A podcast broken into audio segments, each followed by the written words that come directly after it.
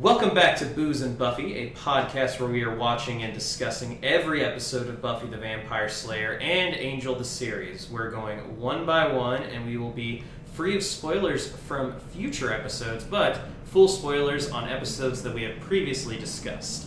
I'm Jason, and not even on my best day could I pick up Lila Morgan in a bar, mm-hmm.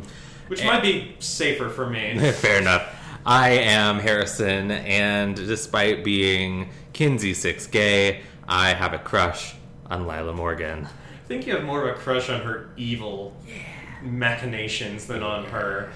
She's so hot when she's evil. But I mean, she did have a really great hairstyle this episode. She did. She was rocking it.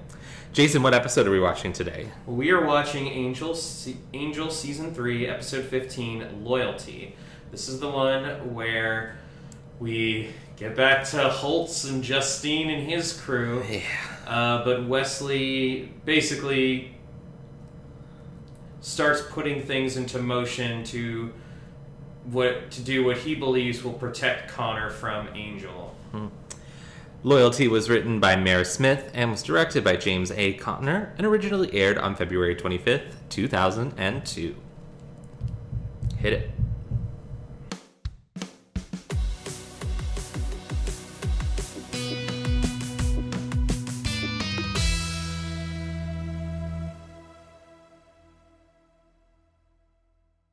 Alrighty, Jason. That was the uh, Booze and Buffy House Band with special guest musician Phil Collins. Ooh. Nice to see you, Phil. Genesis himself. Well, remember, he wasn't the only member of Genesis. True. He's the only member whose name I know. You know Peter Gabriel. Oh, yeah. Two members whose name I know. uh, Jason, what are you drinking this week? Uh, I'm drinking a Narragansett, uh, as I did in the previous episode, uh, but I already had a glass of what you were drinking, and I kind of wanted to just switch it up to beer. Yeah, I've got an Aperol Spritz, uh, which John made for us while we watched the episode. And um, it's a nice summer day and a nice summer drink. Um, It was very delicious. Yeah, it's. Um, It just, like, two might have been a little too much. Fair enough.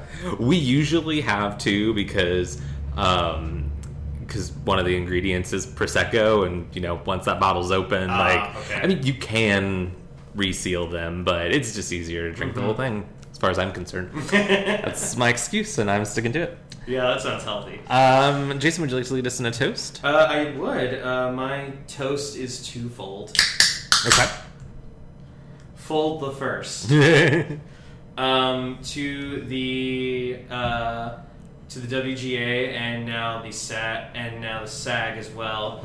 Um, they have uh, joined forces in uh, their strike against Hollywood, and uh, I like seeing that solidarity Yeah. amongst all these actors and writers, and also just um, putting into perspective what working in the arts hmm and entertainment industry is like, especially in movies and TV.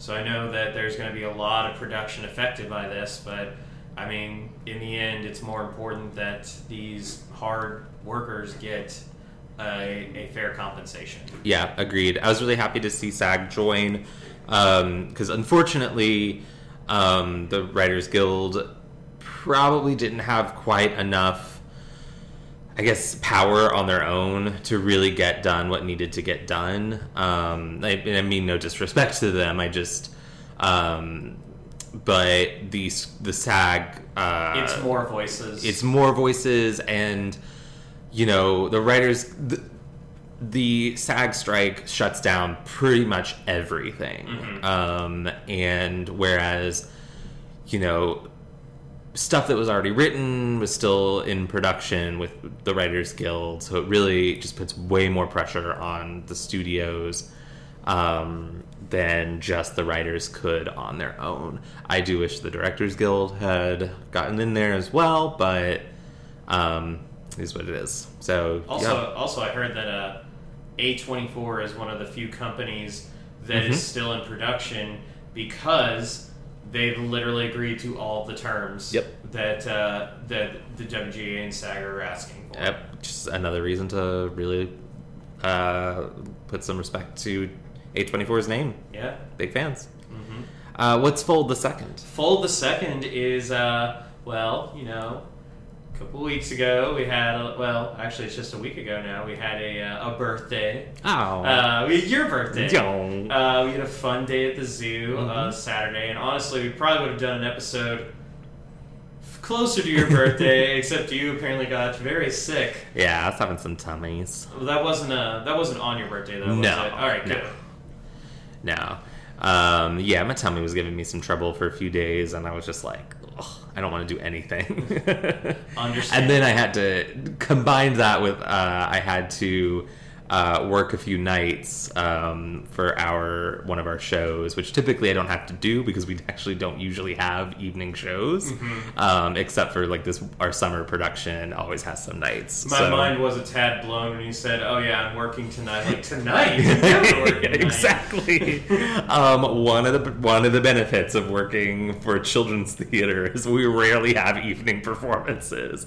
Um, but no, our summer production is um, a student led show. It was the youth version of Spamalot, Okay. um, and those do have evening performances. And I just want to.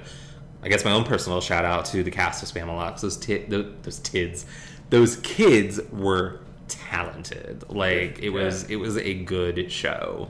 But let's let's not Um, miss sight of what this toast is truly about. Yes. Um, you can celebrate you was a delight, um, and I'm just uh, honestly so happy to know you. Aw. So happy to be such considered such a close friend to you.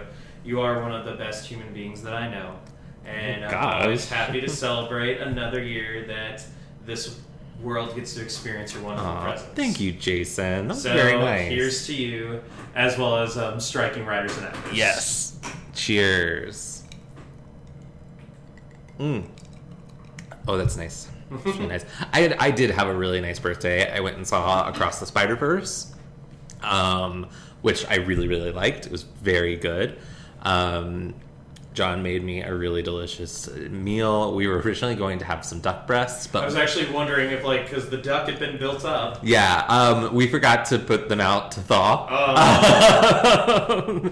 so currently we just have one car. John's uh, one of John's tires has a nail in it. We just haven't had time to get it fixed yet.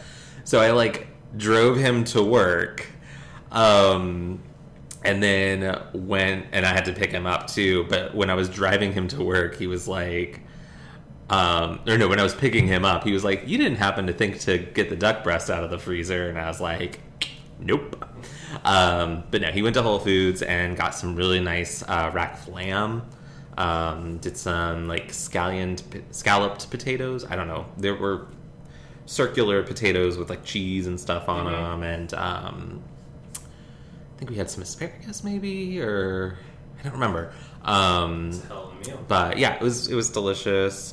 Um, I beat Tears of the Kingdom Cool. on my birthday, which was pretty pretty fucking dope. I'm sure there's like a thousand other things still to do. There's still a lot to do, but I did I did like all of the major stuff in the game, but it was I, as I was because it took me about two months to play through it, and it was funny because like over the weekend I was like I'm getting really close to the end of this game, and I was like I think I can beat this on Monday. I was like I think I can do this on my birthday.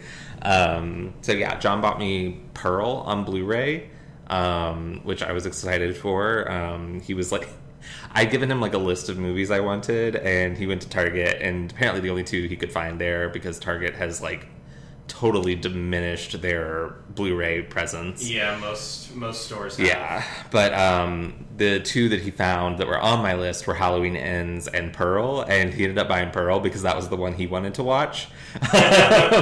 Which Well, he saw Halloween ends with us in theaters. he did, he did. But I was excited to hear that he wanted to watch Pearl, so we haven't watched it yet. But It's um, a it, it's a, it's a fun movie. it's fun. So anyway, shall we? Uh, enough about me. I mean, it can never be enough about me, but. I'm sure you'll find a way to work yourself into some part of this episode. Listen, I wasn't going to make it about me. You opened those floodgates. So. I know. No All right. regrets. No regrets. um, so yeah, let's let's dive in, Jason. All right. Uh, Wesley is sleeping at his desk. He is still coming to terms with the translation that he found in the, at the end of the previous episode. The father will kill the son. Uh, then he has a bit of a dream. He sees uh, Angel bring Connor down while uh, Fred and Gunn are standing in front of him, and all of a sudden Angel just says like, "Hey, and taught Connor a new trick, how to die," and just bites into him. Uh, Gunn looks at Gunn with a smile on his face, looks at Wes and says, "You're running out of time." And Wes sees that uh, there's blood coming out of the book that he's reading, and he like looks at his hands, and there's blood all over them. Mhm. Not gonna lie, it's pretty fucking metal. It was cool. I liked the way that, um, and I'm guessing that it because it was like the blood was coming from the text. Mhm. So I'm, if I were to guess how they um, achieved this effect, they probably had it was probably like instead of an actual book, it was like a plate of some kind with the letters cut out and the blood underneath. And when he pressed down, it came through. It's really cool. It looked really cool. Um, I just, I, I think we've, I don't think, I know we've said this. The Buffyverse in general is just really good at dream sequences, especially sometimes ones that you don't realize are a dream uh, right away. Like even when we talked about the Buffy movie, there was that one dream sequence that we thought was really cool, where it was like her bedroom and it was all like the Yeah. the lead vampire was there. But um, what unnerved me the most was Fred. Because she doesn't really do much in the dream, but except for sit there smiling at all this horrible stuff. It reminded me in season the season two premiere of Buffy. Um, Buffy has a dream where Giles is like strangling her, and then she like pulls his face off, and it's the Master.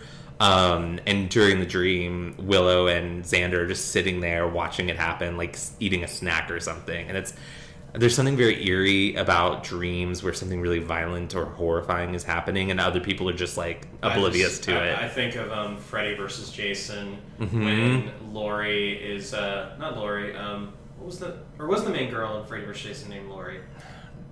I have to be real with you.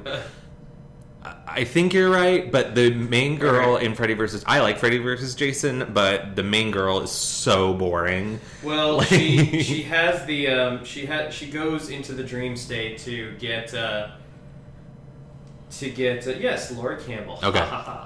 um, to like kind of get to pull Freddy out Mhm. into the real world, and uh, she experiences when um, Jason's drowning at Camp Crystal Lake, and uh, she's like you know yelling at the counselors like, "Aren't you gonna do anything?" And they're all like, you know, laughing and fucking. It's, Laughing it's silly and fucking and- it's silly, but gosh, damn if I don't love that movie. That's a great movie. It's fun. We watched that together one time, didn't? Didn't you come I'm over sure one? we've watched it together several Yeah. times because I. Well, I've it's seen one that of your. quite a bit. It's one of your annual Halloween movies. Yeah, I'm. I almost always watch that movie on Halloween if I can, around Halloween Mm-hmm. if I can't. But uh, yeah, it's and it's and I never realized why I liked it so much until probably the last few years when I started watching more slashers, and it's Mhm. more just that it's a perfect send up to the slasher Yeah. genre. It's fun. It's a Mhm. fun time. Um, it has a good cast too, Yeah. um, which a, good cast in a slasher can can really elevate. Yep. Um, And Yeah. uh, this yeah. dream's cool. So uh, Angel and Wes, uh, well, Wes does wake up from his dream and sees uh, Angel holding Connor. Uh, Angel and Wes go to the doctor's office, and uh, this is such a funny scene because these two women are talking about how they're trying to deal with their uh, with um, their colic babies, and Angel from the, from off screen suggests that they, um, you know, have the vacuum cleaner running. It's like, oh, but what if I don't want to like run that at night, wake up everybody else? Like, oh, just record it and play the tape next to their crib. They're like, look at you, Mister Dad. I love it. I do like to think that this one woman who we will learn is a Wolfram and Hart employee. I do. Ch- I I choose to believe that this is her actual baby, and she is there for an appointment. Um, but they were like, the Wolfram and Hart was just like, oh, by the way, while you're there. But I like to think that later on she tries this trick, and she's like, fuck, that worked. Damn, he is good. also, I have to say, um, I know that when, like, shortly after Connor was born, I was kind of critical of uh, Angel going into instant like dad mode. Mhm. I really like his depiction of Mr. Dad Yeah. in this episode. It feels so much more earned Mhm. and uh, just so much more like it belongs there. Yeah. Like it wasn't just like this random drastic change overnight. Yeah. Feels like, oh, he's Oh my. Um, he, he's gone through his uh he's gone through his he's sort of gone through all of his feelings for Mhm. Cordelia. Uh, but now he's trying to, you know, just focus on the most important thing in his life Yeah. right now. he's really settled into the role really well. Um, like we see him being, he's still, you know, he expresses like some fears and stuff later in the episode, but we see him being like, you know, he's a little overprotective at the doctors, but not in a way that, oh, in a way that feels uh, true to life and less like, oh, there's scary cults after my baby. It's just Mhm. like the baby made a weird noise. Is it okay? And the doctor's like, yes. Sometimes babies make weird noises. It's true, but I mean, you know, that's what parents do. They Yeah. freak out over every little cough or Wheeze. uh, but yeah, um, the doctor says that Connor is basically as healthy as a human boy can possibly be. And uh, they have taken like a sample of his blood. His name is Connor Angel. Mhm. What what what name did Fred make up for Angel? Uh, was it like Geraldo? I was about to say, like, wasn't it something Hispanic? yeah, it was like Geraldo or Hidalgo. I think it was I think Geraldo. Geraldo, Geraldo Angel. uh, but um, so he says that uh, Hidalgo's that fucking horse movie with Viggo Mortensen. that's a good movie. You I've never seen it. Yourself. I've, I've never seen it. That's an enjoyable ass movie. Um, but uh, yeah, so um, the doctor said uh, uh, Wes does ask if there's anything abnormal uh, that he found. Angel says, "Wes, why are you ask that? Was there?" oh my gosh, Wes has no fucking chill. He doesn't. It is nice though that he's taking a like all of this concern about Connor is taking precedence over him trying to be a dick to Right. Fred and Fred and Gunn about their relationship. Thank goodness. Um, Like, I do. he- he- there is a bit of a confrontation between him and Fred, but it wasn't. it was less about her. Yeah, I mean, it, it was not. I, I don't think any of his feelings were involved. I think he was more just like, I've got my own shit to take care of, so I don't need to worry about your all shit. Yeah, I um, I, I I I feel bad for Wesley for the position he's in.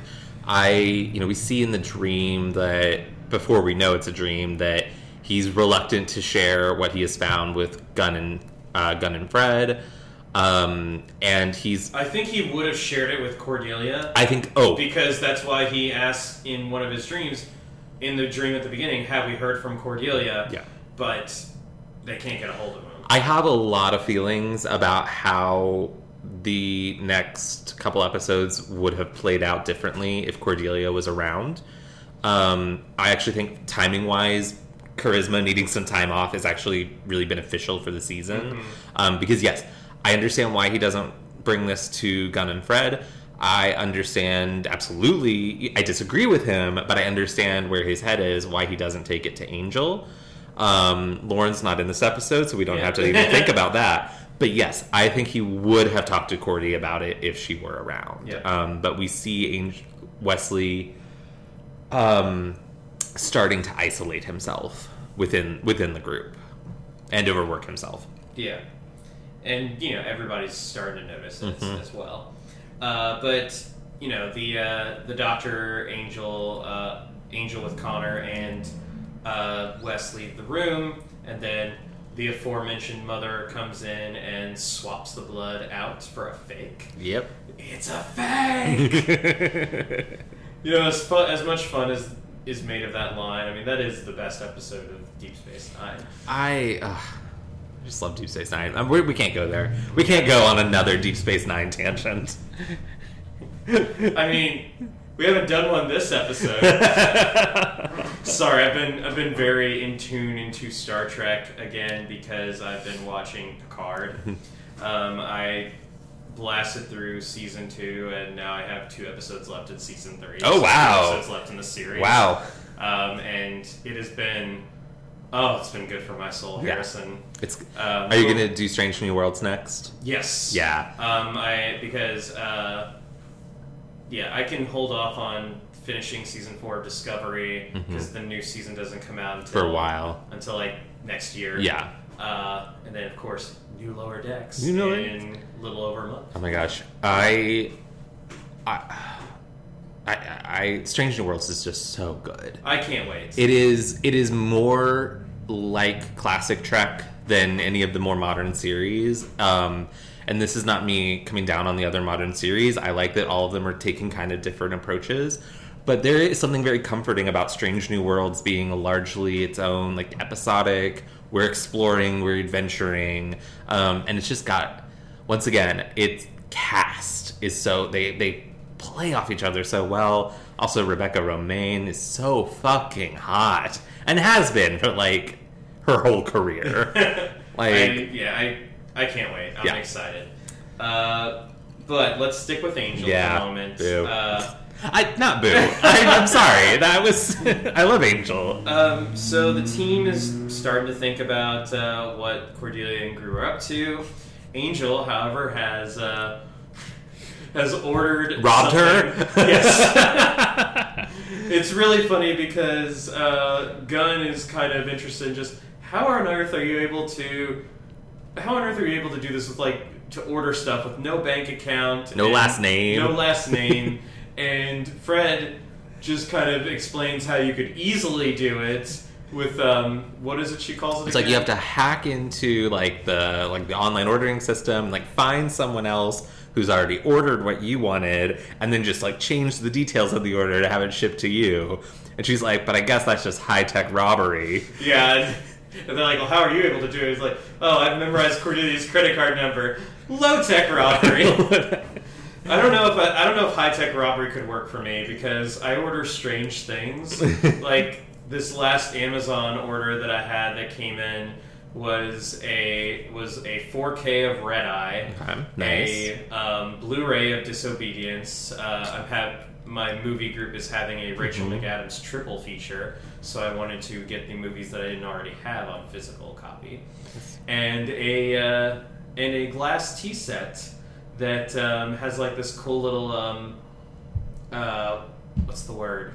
Um, it's not strain. It's um, when you when you like dip the tea in the water and uh, you move it up and down. What's that word? Like a diluter? No. No. Are you sure it's not straining? Maybe it is, but it it, it strains something else. oh man, I sound so stupid in this podcast right Listen. now. But uh, no, it's like you can. It has this little thing in the teapot that you can just put the, uh, and it's very low. Mhm. Um, it goes very low to the bottom of the teapot, and so you can just put the tea, the tea leaves in there, and then fill it up with whatever amount of boiling water you want to, and then, boom, you have you have tea. Like it's not just like ordinary teapots where they just have those in the uh, like fairly high up, and you have Mhm. to fill up the whole pot. Nice. So uh, yeah, like it, basically a way for me to drink tea more. Nice. I Red Eye is one of the movies that I have on physical media that I want to upgrade because I've got it on DVD. And it's not a very like the quality of the DVD is not very good. Did you you that was when I you still borrowed have from it, me? yeah. Oh, you still have it. I didn't Yeah, realize I'll get it back to you. It's not a very good quality DVD, and I'm and it's the same is true of my DVD of 28 Days Later. And quite frankly, it is an insult to Cillian Murphy's beautiful blue eyes to not be watching them on Blu-ray at least. Um, I don't know if they released a Blu-ray of Red Eye. Oh, really? Yeah. That might be why I only had a DVD It of might it. be be- now the what I just ordered has um, 4K and Blu-ray. Okay. But we digress. I, basically, I order weird shit, and I don't think I'd ever be able to find somebody ordering the same stuff as I do. Did you ever end up watching Red Eye, or is this going to be a first-time watch? When This you... will probably end up being a first-time Okay. watch. Um, you gonna make it? I hope to. yeah. Um, But by the way, for any for any of you all wondering, the third movie of that triple feature, in addition to Red Eye and Disobedience, is Game Night. Yes. Uh, what a what a fine collection of films. Um, so, Angel in this box has a has some little hockey sticks and a Mm. little hockey puck and a little hockey jersey for Connor. so fucking cute. It is, and uh, and Gunn was like kind of giving him shit because uh, this is the widest sport in the world. It's like probably true, but and as we've mentioned before on the podcast, it is played indoors and mostly at night. Yep. Um, professional hockey is. Uh, there's still some places uh, where you know people play ice hockey like outside when the water freezes over. That was one of the cooler things that I saw because um, a few few years back I had a job interview up in Wisconsin. Mhm, I remember Madison, that. Wisconsin, and uh, it was in February, so there was plenty of snow and plenty of cold, and uh, it was kind of crazy um, in my cab going to the hotel, driving past uh, just some parks that had obvious lakes, but they were frozen over, and kids were uh, like kids were like ice skating and uh, and playing ice hockey. And like Nice. that, I don't think it gets cold enough here for us to do that. Not definitely not anymore. Yeah. Um, I do remember there was in like the 30s. I think there was like a really like the river froze. Mm. Um, but I in our you know our our current uh, climate change world, Yeah. uh, we're not having that. Remember when Jo, not Jo, when Amy fell through the ice after burning Jo's book? Her manuscript. hmm Joe's better than me, saving her. Sorry, that that just uh, makes me think of that episode of Friends. because that's the scene that Joey reads. He says, "Oh, Amy just burned Jo's manuscript. I don't know how he's gonna forgive her." what? Jo's a girl. Wait a minute, but Jo, yeah, it's short for Josephine. But Jo loves Laurie. Oh, is it one of those girl girl things? no, Laurie's a boy. Man, no wonder Rachel had to read this so many times. I I just don't understand how he got that far into the book had that. that is significantly into part one of, Yeah. of the novel. oh my gosh. Uh, but uh, while playing, while Angel and Gunn are playing hockey, Angel breaks a window with a puck, as you know, they were probably gonna. Yeah, one of one Uh, thing was gonna happen. Yeah, but when they but when they do that, a woman named Aubrey walks in and uh, says that she needs help. She says that uh, her son ran away, um, and when he came back at night, he uh, his face was different. He couldn't come in through the door, and um, and then like you know Aubrey refused to let him into the home because she was afraid. And when the sun came up, he burst into flames. So vampire. Yep. pretty pretty easy for them to work out. And uh, and Aubrey is just kind of trying to explain all the all the emotions that she felt. And uh, basically she's just trying to say is there any way that we could have saved him? And uh, and then as Angel starts answering, Wes pays very close attention to what he says. Mhm. And Angel says, "No, once somebody turns into a vampire, no matter how much you want to help them, it's not them. They can't come back." And obviously, this puts a lot more onus on Wes. Yeah.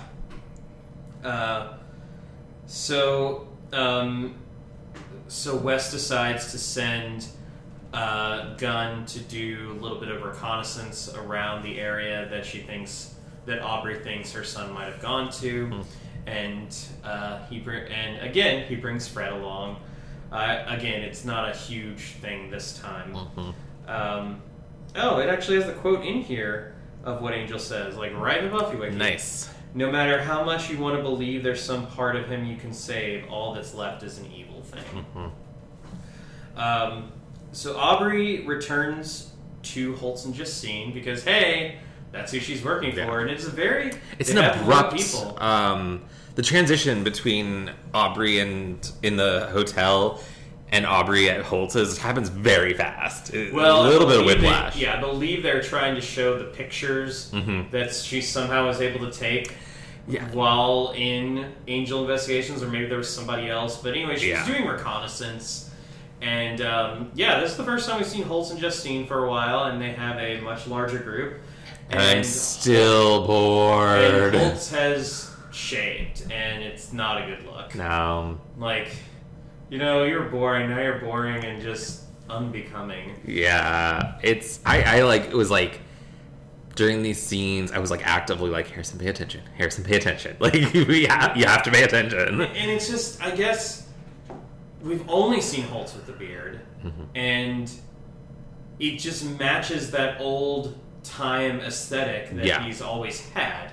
So seeing him without a beard, it's weird. Yeah, it's.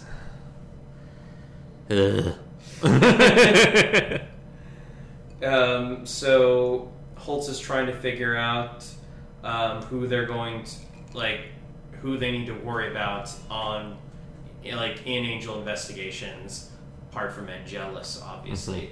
They also have some vampires chained up that uh, some of the other members of the team are fighting against. Uh, then we have Shajan. Sajan. Shajan. Um, Interesting. The scene becomes exponentially more interesting when he pops into the picture. Like this dude has charisma. but anyway, he's asking what's taking Holtz so long to kill Angel. But uh, Holtz says that oh, I'm not gonna, I'm not gonna speed up the timetable at all. Um, you did your part by bringing me to the future. I'm going to bring me to the present. I'm going to do my part. And you know, Shazan doesn't really have any anything that can threaten uh, any of the group. And uh, he also and Holtz also says that uh, he has a urn that can contain Sahjhan's essen- essence. Ooh, that's a that's a tough phrase to say. um, and so yeah, he's not happy about it at all.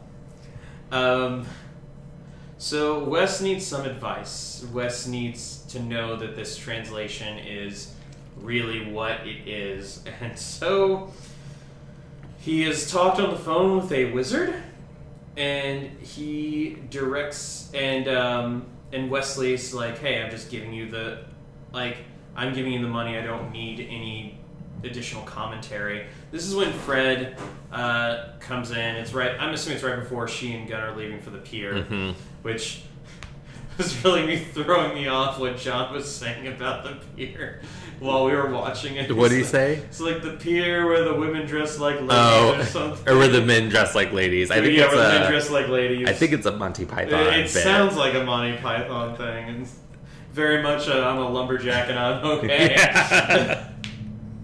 um, but yeah, so Fred is saying that, hey, Wesley, why don't you come along and maybe you can ask Aubrey, which is weird. weird. It's weird. Yeah, like I mean, She's a client. She's a client whose son just died. yeah, and apparently Fred got from her file that she was single. Why was that in her file? I I don't know. Um, yeah, I I can't I can't go with Fred on this one. I can't either. I, I think I get that she's worried about Wesley. She sees the amount of stress that he's putting on himself. But this is not a good Yeah. suggestion. I think her suggestion of like like it should be like go take a walk, get go see a movie, get some fresh air, eat something. Like Yeah, um, and uh, Wes says that hey, we're here to do our job, not to date, which he doesn't necessarily say is about Gunn, but that's what Fred assumes, Yeah. and she takes with her. the subtext is Yeah. certainly there. Um, so let's go to Wolfram and Hart. Yeah, fuck Uh, yeah. we haven't had a Lila appearance in a while either. Um, and so she is talking with her mother, who is Mhm. not in a good spot. Yeah. It sounds, Sounds like, like she has Alzheimer's, maybe. dementia of some sort. Yes. Yeah, she seems to think that Lila. Well, she doesn't seem to recognize Lila at first until she explains who she is. Um, And then she says like come over, but she's like I'm in Los Angeles. I Yeah. can't do that. have we?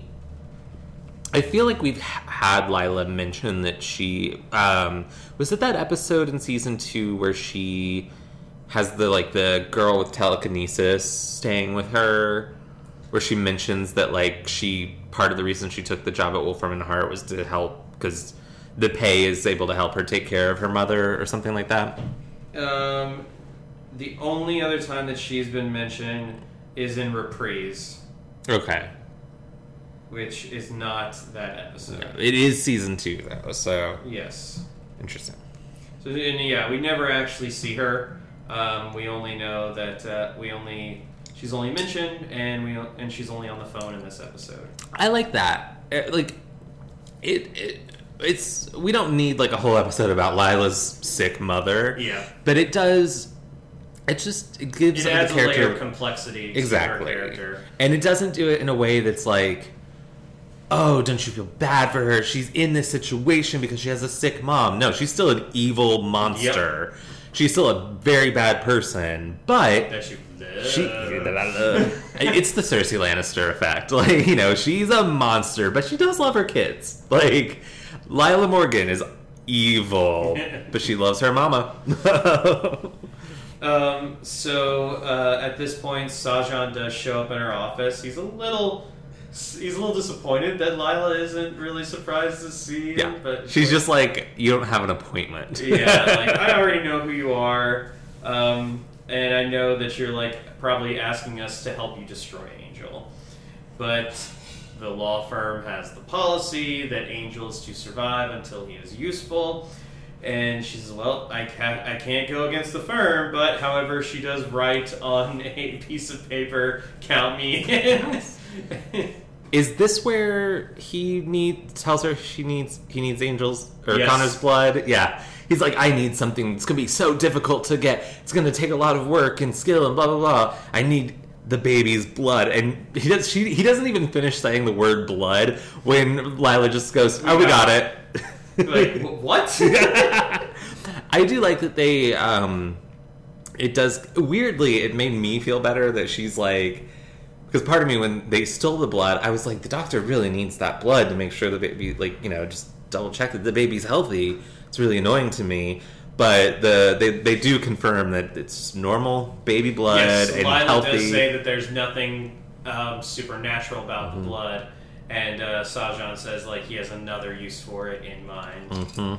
Um, so at the pier, um, Gunn is uh, basically trying to like have a nice time with Fred, and he thinks that the reconnaissance mission that West Cinnamon is bogus. And however, what what uh, Wes said to Fred is um, kind of shook. It's shaken her a bit. Yeah. And so this is when it's revealed that uh, Gunn knows that Wes knows about Fred and Gunn, and Gunn has not told Fred this information. Man, that was really hard to make sure I got all those characters Yep. right. I love the line because uh, Amy Acker manages to say the word no or some variation on it like five times in one sentence. It's Again, like, I'm reminded of yet another episode of Friends where everybody's finding out about Monica and Chandler. uh, my favorite episode of Friends, the one where everybody finds out. It is. It's top tier. It's it's not it's not the one with the embryos, but damn if it isn't like my number two or three. Yeah. Um, oh, gosh, number two though probably has to be the one where Ross got high with the, the Thanksgiving and everybody's like yelling shit at the parents at the end. Oh, I don't remember that one. Oh my god, it's it's so great. That's the one where Rachel makes the trifle, but it's half Oh. a trifle and half a shepherd's pie. yeah. Oh god. Oh my gosh. Sorry, one of my coworkers went to the, I can't remember what it's called, but some ice cream place in southern Indiana. Um, it was near where our our show was, and he showed me th- this picture. It was like a strawberry milkshake that was had, was topped with a cheesecake, and like uh, it looked like it had like graham crackers Is and that shit. Jeffersonville? Maybe, yeah. Okay, I feel like I may have walked by an ice cream place um. Recently there. So It was wild. He showed me the picture of it, and he was like, "I ate this by myself," and I was like, "How are you alive?" Yeah, like, so I went to Highland Morning a few weeks ago, Uh-huh. um, and I was craving some waffles, and they had this uh, and they had this um, waffle dish uh, that was like, oh yeah, it's a waffle that's like cut up and then like stacked. I think it was like a waffle tower or something. Okay. And then um, it had whipped cream and chocolate and strawberries. And like, oh, that sounds great. But it was so much whipped cream and like it was just so, it, it felt like so much sugar and so, and it almost like kind of made me regret ordering it and like I feel like me of ten years ago would have really Mhm. enjoyed the crap out of this. Oh my gosh. But now all I can think of is like, oh man, this is more sugar than it is waffle. Bro, do you remember when we would go to fucking IHOP, like after rehearsals and shit, and I would order like the full sampler platter plus like pancakes, and then sometimes like something else, like a little omelet or something, and like eat fucking all of it? I would die if I tried that now. I would uh, like that was when I was like 19 or 20, and I ate all of that, and it was like rail thin. Now I'm 31, and like I, I think about that, and I'm just like, oh my god, the cholesterol. Jesus, that was the saddest sentence I've ever said. All right, let's talk you're about. old. Let's talk about. The, you're older. That's true, but I don't care. You know, it's funny. Last year when I turned 30, I really didn't have like any sort of like, oh no, I'm turning 30. Um, I was pretty chill about it. I, I wasn't freaking out about turning 31, but I was less chill about it. Something about 31 was more depressing to me than 30. Maybe because 30 is the age where you're like, look at it, I made it to 30, but it's still like, you maybe still feel like you're in your 20s. Um, you just reached the end of your 20s, Mm-hmm. Yeah. but still in there. I don't think but I felt- But 31, you're full on in your 30s now, buddy. I don't think I felt like I was in my 20s since I was 27. um, anyway. Uh, where were we? Oh, yeah, we were at the pier. Car- the pier. Yeah, um, and I think this is the same pier that we were at. The Angel went to in um, when he had the gem of Amara. uh, quite Um, possibly. It's got like a carnival sort of situation going on. I'm sure on. there are plenty of piers in LA. Uh, that would make sense, Uh, actually. Yeah. It's not like Chicago where you just have You got the one. one. but damn, that place is pretty fun. it's fucking fun. Um, but yeah, so Gunn is saying that uh, that he doesn't really care what Wes says. He wants to have he wants to have both. He wants to be able to like you know fight demons, but also uh, he wants to be with Fred. And uh, Mm-hmm. Which is fair. I disagree with his uh, his assertion that they shouldn't.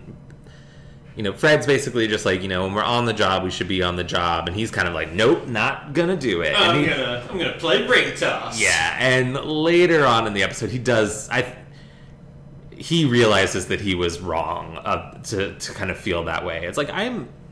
I mean, we talked about that episode of Star Trek where Picard struggles with with how to balance pers- interpersonal. Yeah. The one episode where that happens, um, but um, and I feel like we we are seeing the same thing in this season a lot between all of our characters. They really have solidified as a family unit, um, but they are also doing this very dangerous job, and feelings cloud those things, um, and sometimes that can have consequences. Um, Fred does see a man breaking into a uh, building, and so Gunn decides to go and follow her. And fo- Gunn decides to go just like guns blazing, Mm-hmm. and uh, gun is blazing. and uh, you know, Fred does say, "No, we were only supposed to do reconnaissance," and he's like, "Hey, like I don't, I don't fucking care." yeah. um, when he gets in there, uh, it is very. Um, it, it's a place that has like a carousel inside of it, so could have been a pretty interesting fight.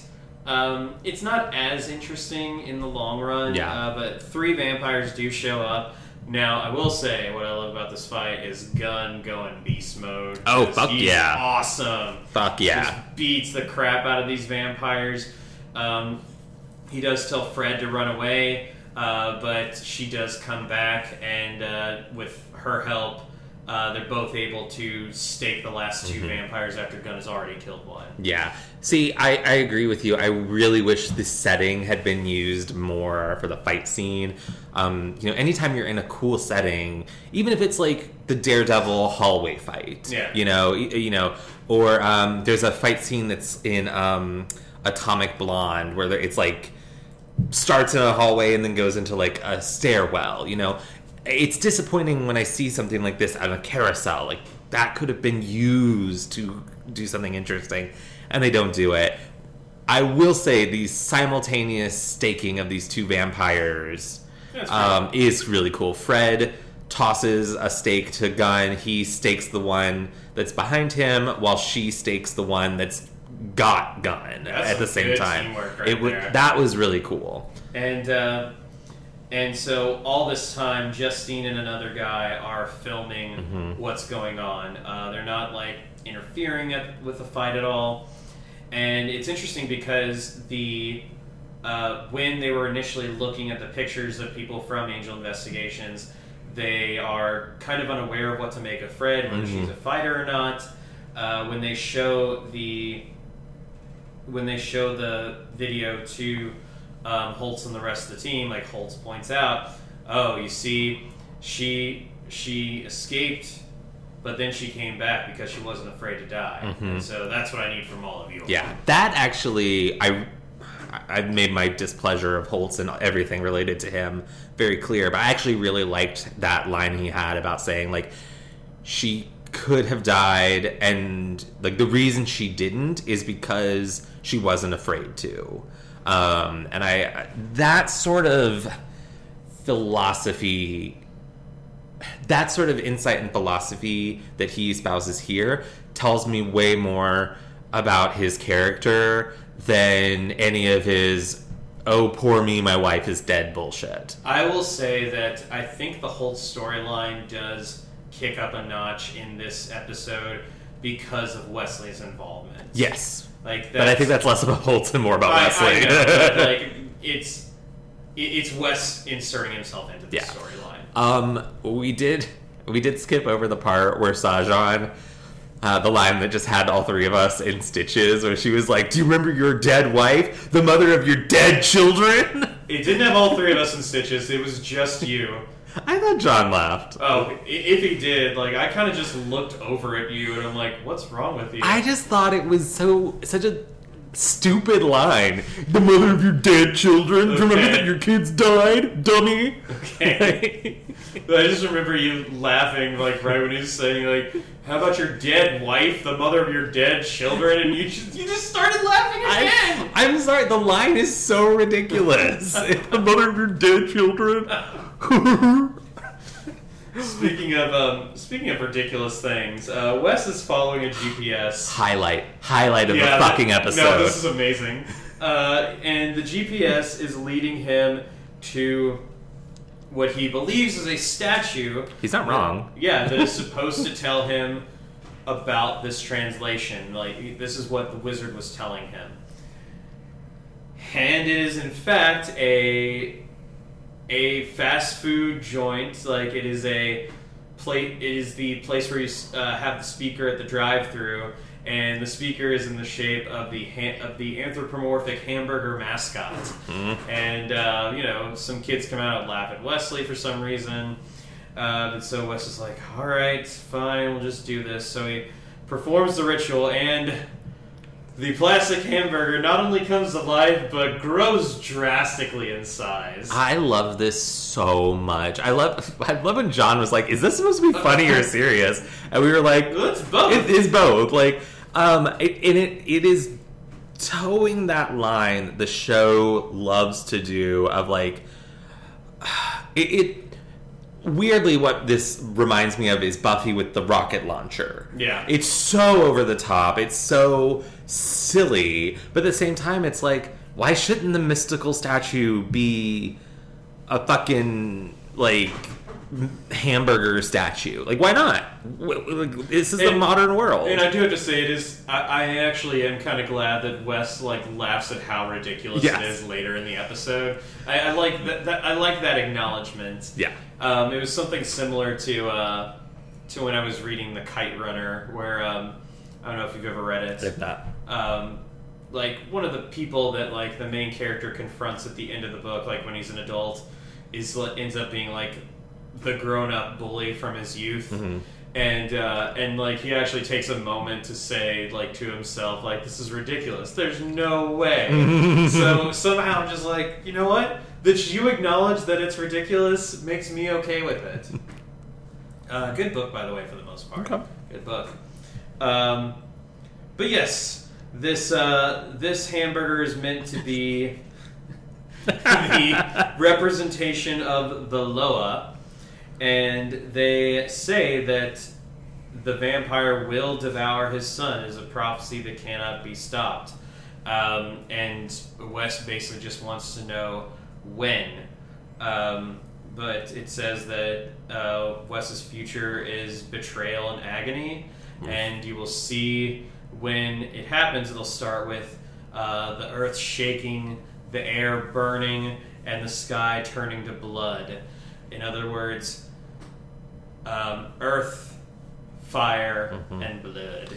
Yeah, I do love that Wesley's like, "Oh, the Earth's gonna shake. We live in California." um, Yeah. Also, can I just say, I can't tell if the CGI on the burger is bad or brilliant. it's both. okay, good. It's bad CGI, but it but it just it just It works so well. Yeah, and like, Yeah.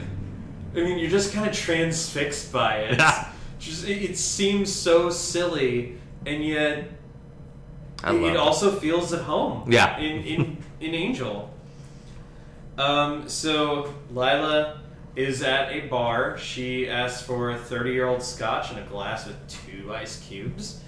And uh, this guy sits next to her. He's about to talk to her, and she says, "Not even on your best day." And he just pieces out. oh my like, gosh. and as I said at the top of the show, probably better for that guy. Probably, yeah. What a what an interesting relationship that would make. oh man, so you know, my girlfriend, she's just like all into her work and talking about like how it's murder and I don't really know how to take that. Um, but Sahjhan shows up and uh, you know, he tries to get a little bit of small talk going. I think that's the driver. I think it was the dryer. But uh, Lila's just there to say that um, you know it's been uh, everything's been like kind of put into place that uh, that they'll be able to get Connor. So once again, we have many different sides Mhm. trying to nab that baby. Um, she does say that, uh, and you know, as I said before, she um, Sahjhan attempted small talk, which Lila's not interested in. Lila does say, one thing I've never been able to understand is why do you have a problem with Angel? What is your what's your uh, reason for doing all this? And that's when Sahjhan's like, oh, look at the time. yep. Um, so Aubrey comes to the office to drop off the check, and uh, she thanks Wes for help in like destroying all those monsters. Wes says that I don't remember exactly uh, saying that there were monsters, multiple ones, and she's like, "Well, you said that they could have been a nest." I was like, "Oh, okay."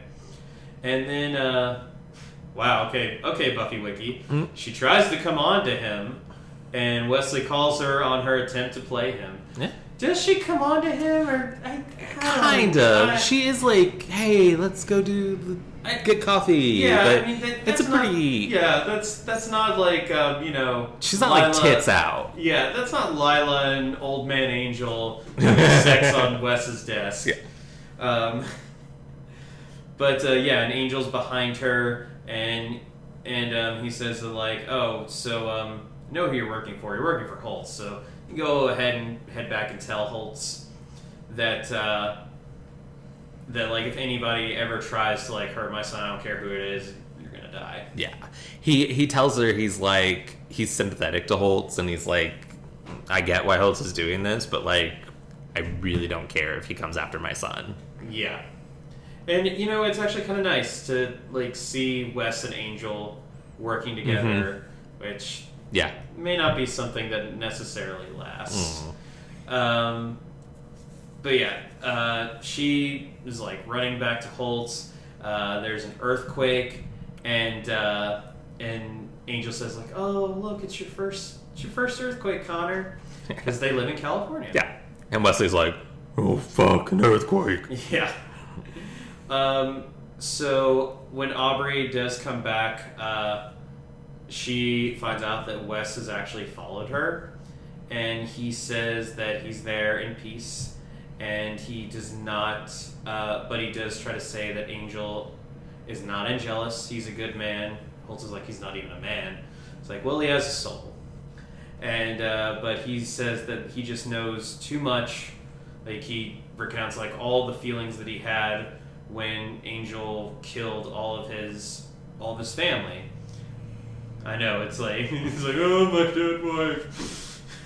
Was this the point where John was like, get a hobby?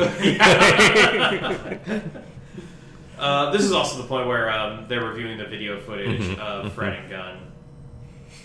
Um, but he, but he says he does know why Wes is there, and um, he says like, "Oh, you'll have to, like, you'll have to prepare to feel this way um, when the demon kills the child." So, uh, Gunn and Fred, they're back at their diner. And uh, this is when Gunn mentions that he's worried that he can't do, um, that he may not be able to be strong enough to do the, uh, like, kill demons, but also be with Fred. And Fred's worried that Wes may ask them to choose. And that's when uh, Gunn says, Well, you know, I've been hunting demons since I was a kid, but I've never had a Fred before. oh, And, Cute. uh, and he says that um, if he, if they do have to choose, that she is definitely the one that he's going to choose. And how, gosh, man, that's I. I feel like I never appreciated this relationship during my first watch. yeah, I didn't either. And uh, I just love them so much. So now uh, Wes is going into uh, Wes goes into uh, Angel's room and uh, he's getting like some food ready for Connor. He's got a uh, he's got a bottle that he's warming up, and uh, so that's when they're kind of just talking about um, Aubrey and why she would join up with Holtz. And Angel says like I understand it. Um, We do get confirmation earlier, and this is important, that her story about her son being killed was not bullshit. Right. That really did happen. Yeah, it's just that Um, it didn't happen a night ago. Yeah. yeah. It's yeah. She is one of the many people that Holtz and Justine have recruited because their lives have been affected by vampires. Yeah. They've had loved ones killed by vampires. Yeah. Um, and uh, this is when Angel just like, you know, Wes sees that like, oh, it's just unconditional love um, that Angel has for his son because Angel would have felt the same way as as um, as Aubrey did, as Holtz does. Mhm. And so that's when Wes starts like just laughing, and I honestly think it actually might be more more important that you said that you think this is the last time that Wes actually smiles Mhm. because it is kind of like this moment. Um, I, I if I could equate it to something, maybe like in Fellowship of the Ring, Mhm. when uh, you know it's after Gandalf has thrown the ring into the fire, and you know Frodo has it, and he's just like, "Oh, there's nothing," and so Gandalf just has this like brief Mhm. breath where it's like, "Good," Yeah.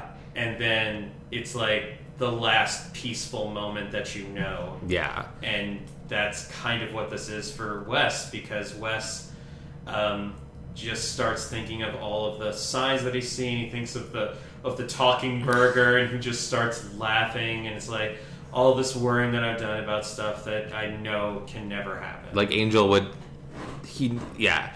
He finally let realizes like I know Angel. I he he stops thinking about the prophecies and the signs and starts thinking about the man that he knows who is his friend and is like it's all ridiculous this would never fucking happen Which I'm not gonna lie, I wish this had been more of a thing in this season. It feels Mhm. like it's only been a thing.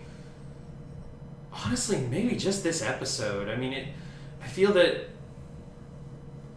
Um, I mean, maybe in season two, but uh that was a totally different sort of um, uh, there's a totally different sort of like uh, uh, what's the word that I'm looking for? Contradiction that Mhm. Wes had to deal with when it came to like Angel. In this case, it was like oh, Angel acting the way that you know he should for the prophecy, but Angel also like going on his revenge tour of Wolfram and Hart. hmm Um, this is like him actually kind of at odds with can can Angel overcome his vampiric nature to take care of a human child? And I feel like that hasn't been a, as constant of a thing as it should have been hmm this season. And you know, you could just like you just like lay down Sprinkle it. yeah, lay down some things, but like up until the end of last episode, it was kind of just more concern for Connor, Yeah. and now it's like, oh gosh, all of a sudden I think that it's possible that Angel could kill his son. Mhm. So I, I don't like how that I, I like how it's done in this episode. I just don't like how it's just kind of randomly pops up. Yeah. I, it might have helped if either if maybe we had a cup like an episode one or two episode cushion. I don't think anymore between the reveal of the father will kill the son and this. Yeah, maybe just one episode. Maybe. Two might be a little too much, but yeah, but uh, then there is an earthquake. a big one. Yeah. Um, the only person who's not fazed by it is Lilah Morgan. Yeah. so funny. a really good visual of everybody in the office ducking, but her just like sitting there at her desk smiling. Yeah. It's like nothing's like nothing's gonna kill me, man. Not yet. No. Um, that and uh, the gas stove uh, tips over and explodes. So um, this and there's a like Like a support beam or something. Yeah, yeah, like parts of the room start like falling down and catching fire. Uh, and uh, Wes is on like the side near the door. Uh, Angel is on the side near Connor, and so he goes and grabs Connor, and then jumps over the fire, which is a big thing Yeah. for a vampire because hey, they're very allergic to fire. Yeah. Um, uh, props to just all the production team for this Yes. because it Looks looks, great. great. mhm. Yeah. um, uh, Wes, Angel, and Connor are able to get out of the room. Uh, Angel has this big like uh, cut on his massive forehead. head wound. Yeah, A lot Uh, of blood in this episode. yeah. Um, more than we usually see. Um, but then, uh, but then, like you know, he's holding Connor because he's happy that he's alive, and he sees the uh, and Wes notices that the blood is coming down from Angel's wound onto Connor's blanket, Mm-hmm. and that's when Wes says, "Earth, fire, Yeah. blood." Because the blanket is specifically, it's like of clouds in the sky. Mhm. Um, Yeah, and uh, and Angel smiles and says that if they had been trapped in there, he would have had a snack, which is, I think, him trying to be humorous, but Wes being like, "Oh my god, all of my fears are confirmed." end of episode. Yes. Um, I first episode of the entire series to not have Cordelia in it, uh, which is feels strange. It's like I did have kind of like her absence was very very much felt, um, but I do think it Intentionally felt. intentionally felt. Yeah, um, I do think it's it speaks to the ca- uh, the strength of the rest of the cast that I wasn't like, oh, where's Cordelia? Like, because I love all these characters, and quite frankly, having Cordelia not in the episode did give um, the supporting cast a little more room um, to to shine this week. I think Gunn and Fred in particular, And Wes. um, and Wes, yeah. But I think this episode's generally pretty good. Um, I think it's a fine episode. It's Yeah. uh, I like that it finally gave some advancement in the Holtz Justine storyline Yeah. because I'm not gonna lie, like Sahjhan, I don't have as much of a problem with the st- with Holtz's scenes as you do, but I also feel like all right, let's get on with let's this. do something. Yes. Like, Um, and the fact that you know Wes now finds himself partnering up with them uh, is gr- um, I think it's it's a step in the right direction, Mhm. and you know it's it's just all the more interesting that it is uh, Wes, and we still don't know what Lilah's up to. Mm-hmm. Um, and we had a giant talking burger. um, great visuals, uh, really awesome fight scene with Gunn and Fred and three vampires. It's a lot of good stuff in there. It Yeah. also just feels like it's, even though like you know they've kind of been building up the whole Connor thing all season. It feels like this is really truly the beginning of the meat and potatoes of the story. Mhm. And uh, it's like we finally left the Darla stuff behind, um, and we've had this like oh, let's just like have Angel get used to the idea of being a father. But all that's done. It's time Mhm. to it's time to get down to brass tacks. Yeah, it feels like we're moving into the third act of the season. Yes. Um, yeah. I'm gonna give this a 3.5 uh, exploding gas stoves out of five. Uh, I'm right there with you. It's a 3.5 uh, mystical hamburgers out of 5. Mm, Yeah. you go for a Miss Hamburger right now. Yeah. All right. Anything else before we get out of here? I don't think so. I think I got everything. I'm smelling the snacks that John is preparing, and, really and I'm just like, uh, well, thank you for joining us on Booze and Buffy. We will be back next week with Buffy season six, episode 15. As you were. So I forgot that this episode was a thing until I was like kind of just looking ahead and seeing like, oh, what's going to be happening in Buffy the next few episodes? And I was like, oh, really? Yeah. Ugh. Should we just should we just say it? Yeah, Riley comes back. Riley's back I next thought week. we were done with it. you know, maybe it's not as bad as I remember. I clearly didn't remember it. Fair All right. All right, I'm Jason. Uh, you can find me on Instagram at YamaJ357. And I'm Harrison. You can find me on Instagram at Harrison Alexander Coffman and on Twitter at Harrison Coffman. That's C O F F M A N. And you can find us on Facebook, Instagram, and Twitter at Booze and Buffy, or you can email us at boozeandbuffy at gmail.com. The and is spelled out in all those cases. Yes. And don't forget to subscribe, rate, and review us on Apple Podcasts, Spotify, or wherever else you listen to your podcasts. And in terms of charities, um, I mentioned at the top of the episode about uh, W like uh, the WGA and SAG-AFTRA um, on strike.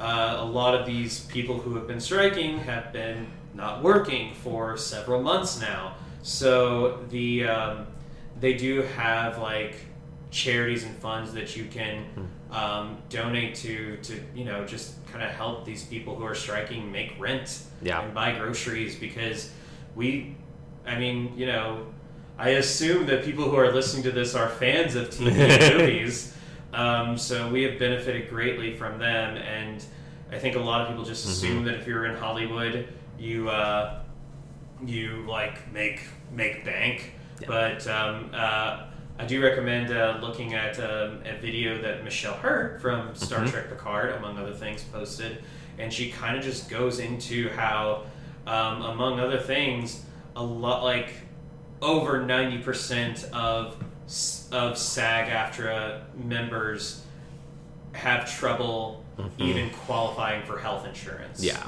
So it's it's really tough. It's a really tough fight that they're going through. So they could use all the support they can Yeah. get. Yeah, it's just important to remember that when you know the the mega millionaires that you think of when you're thinking of Hollywood, you know, your Tom Cruises, your Nicole Kidmans, um, like the the- those are the One percent of yeah, actors, they are the minority. and then you know the studio heads make more money than them. Yeah. Um, so yeah, absolutely. All right, as always, go slay. And BK. Yow.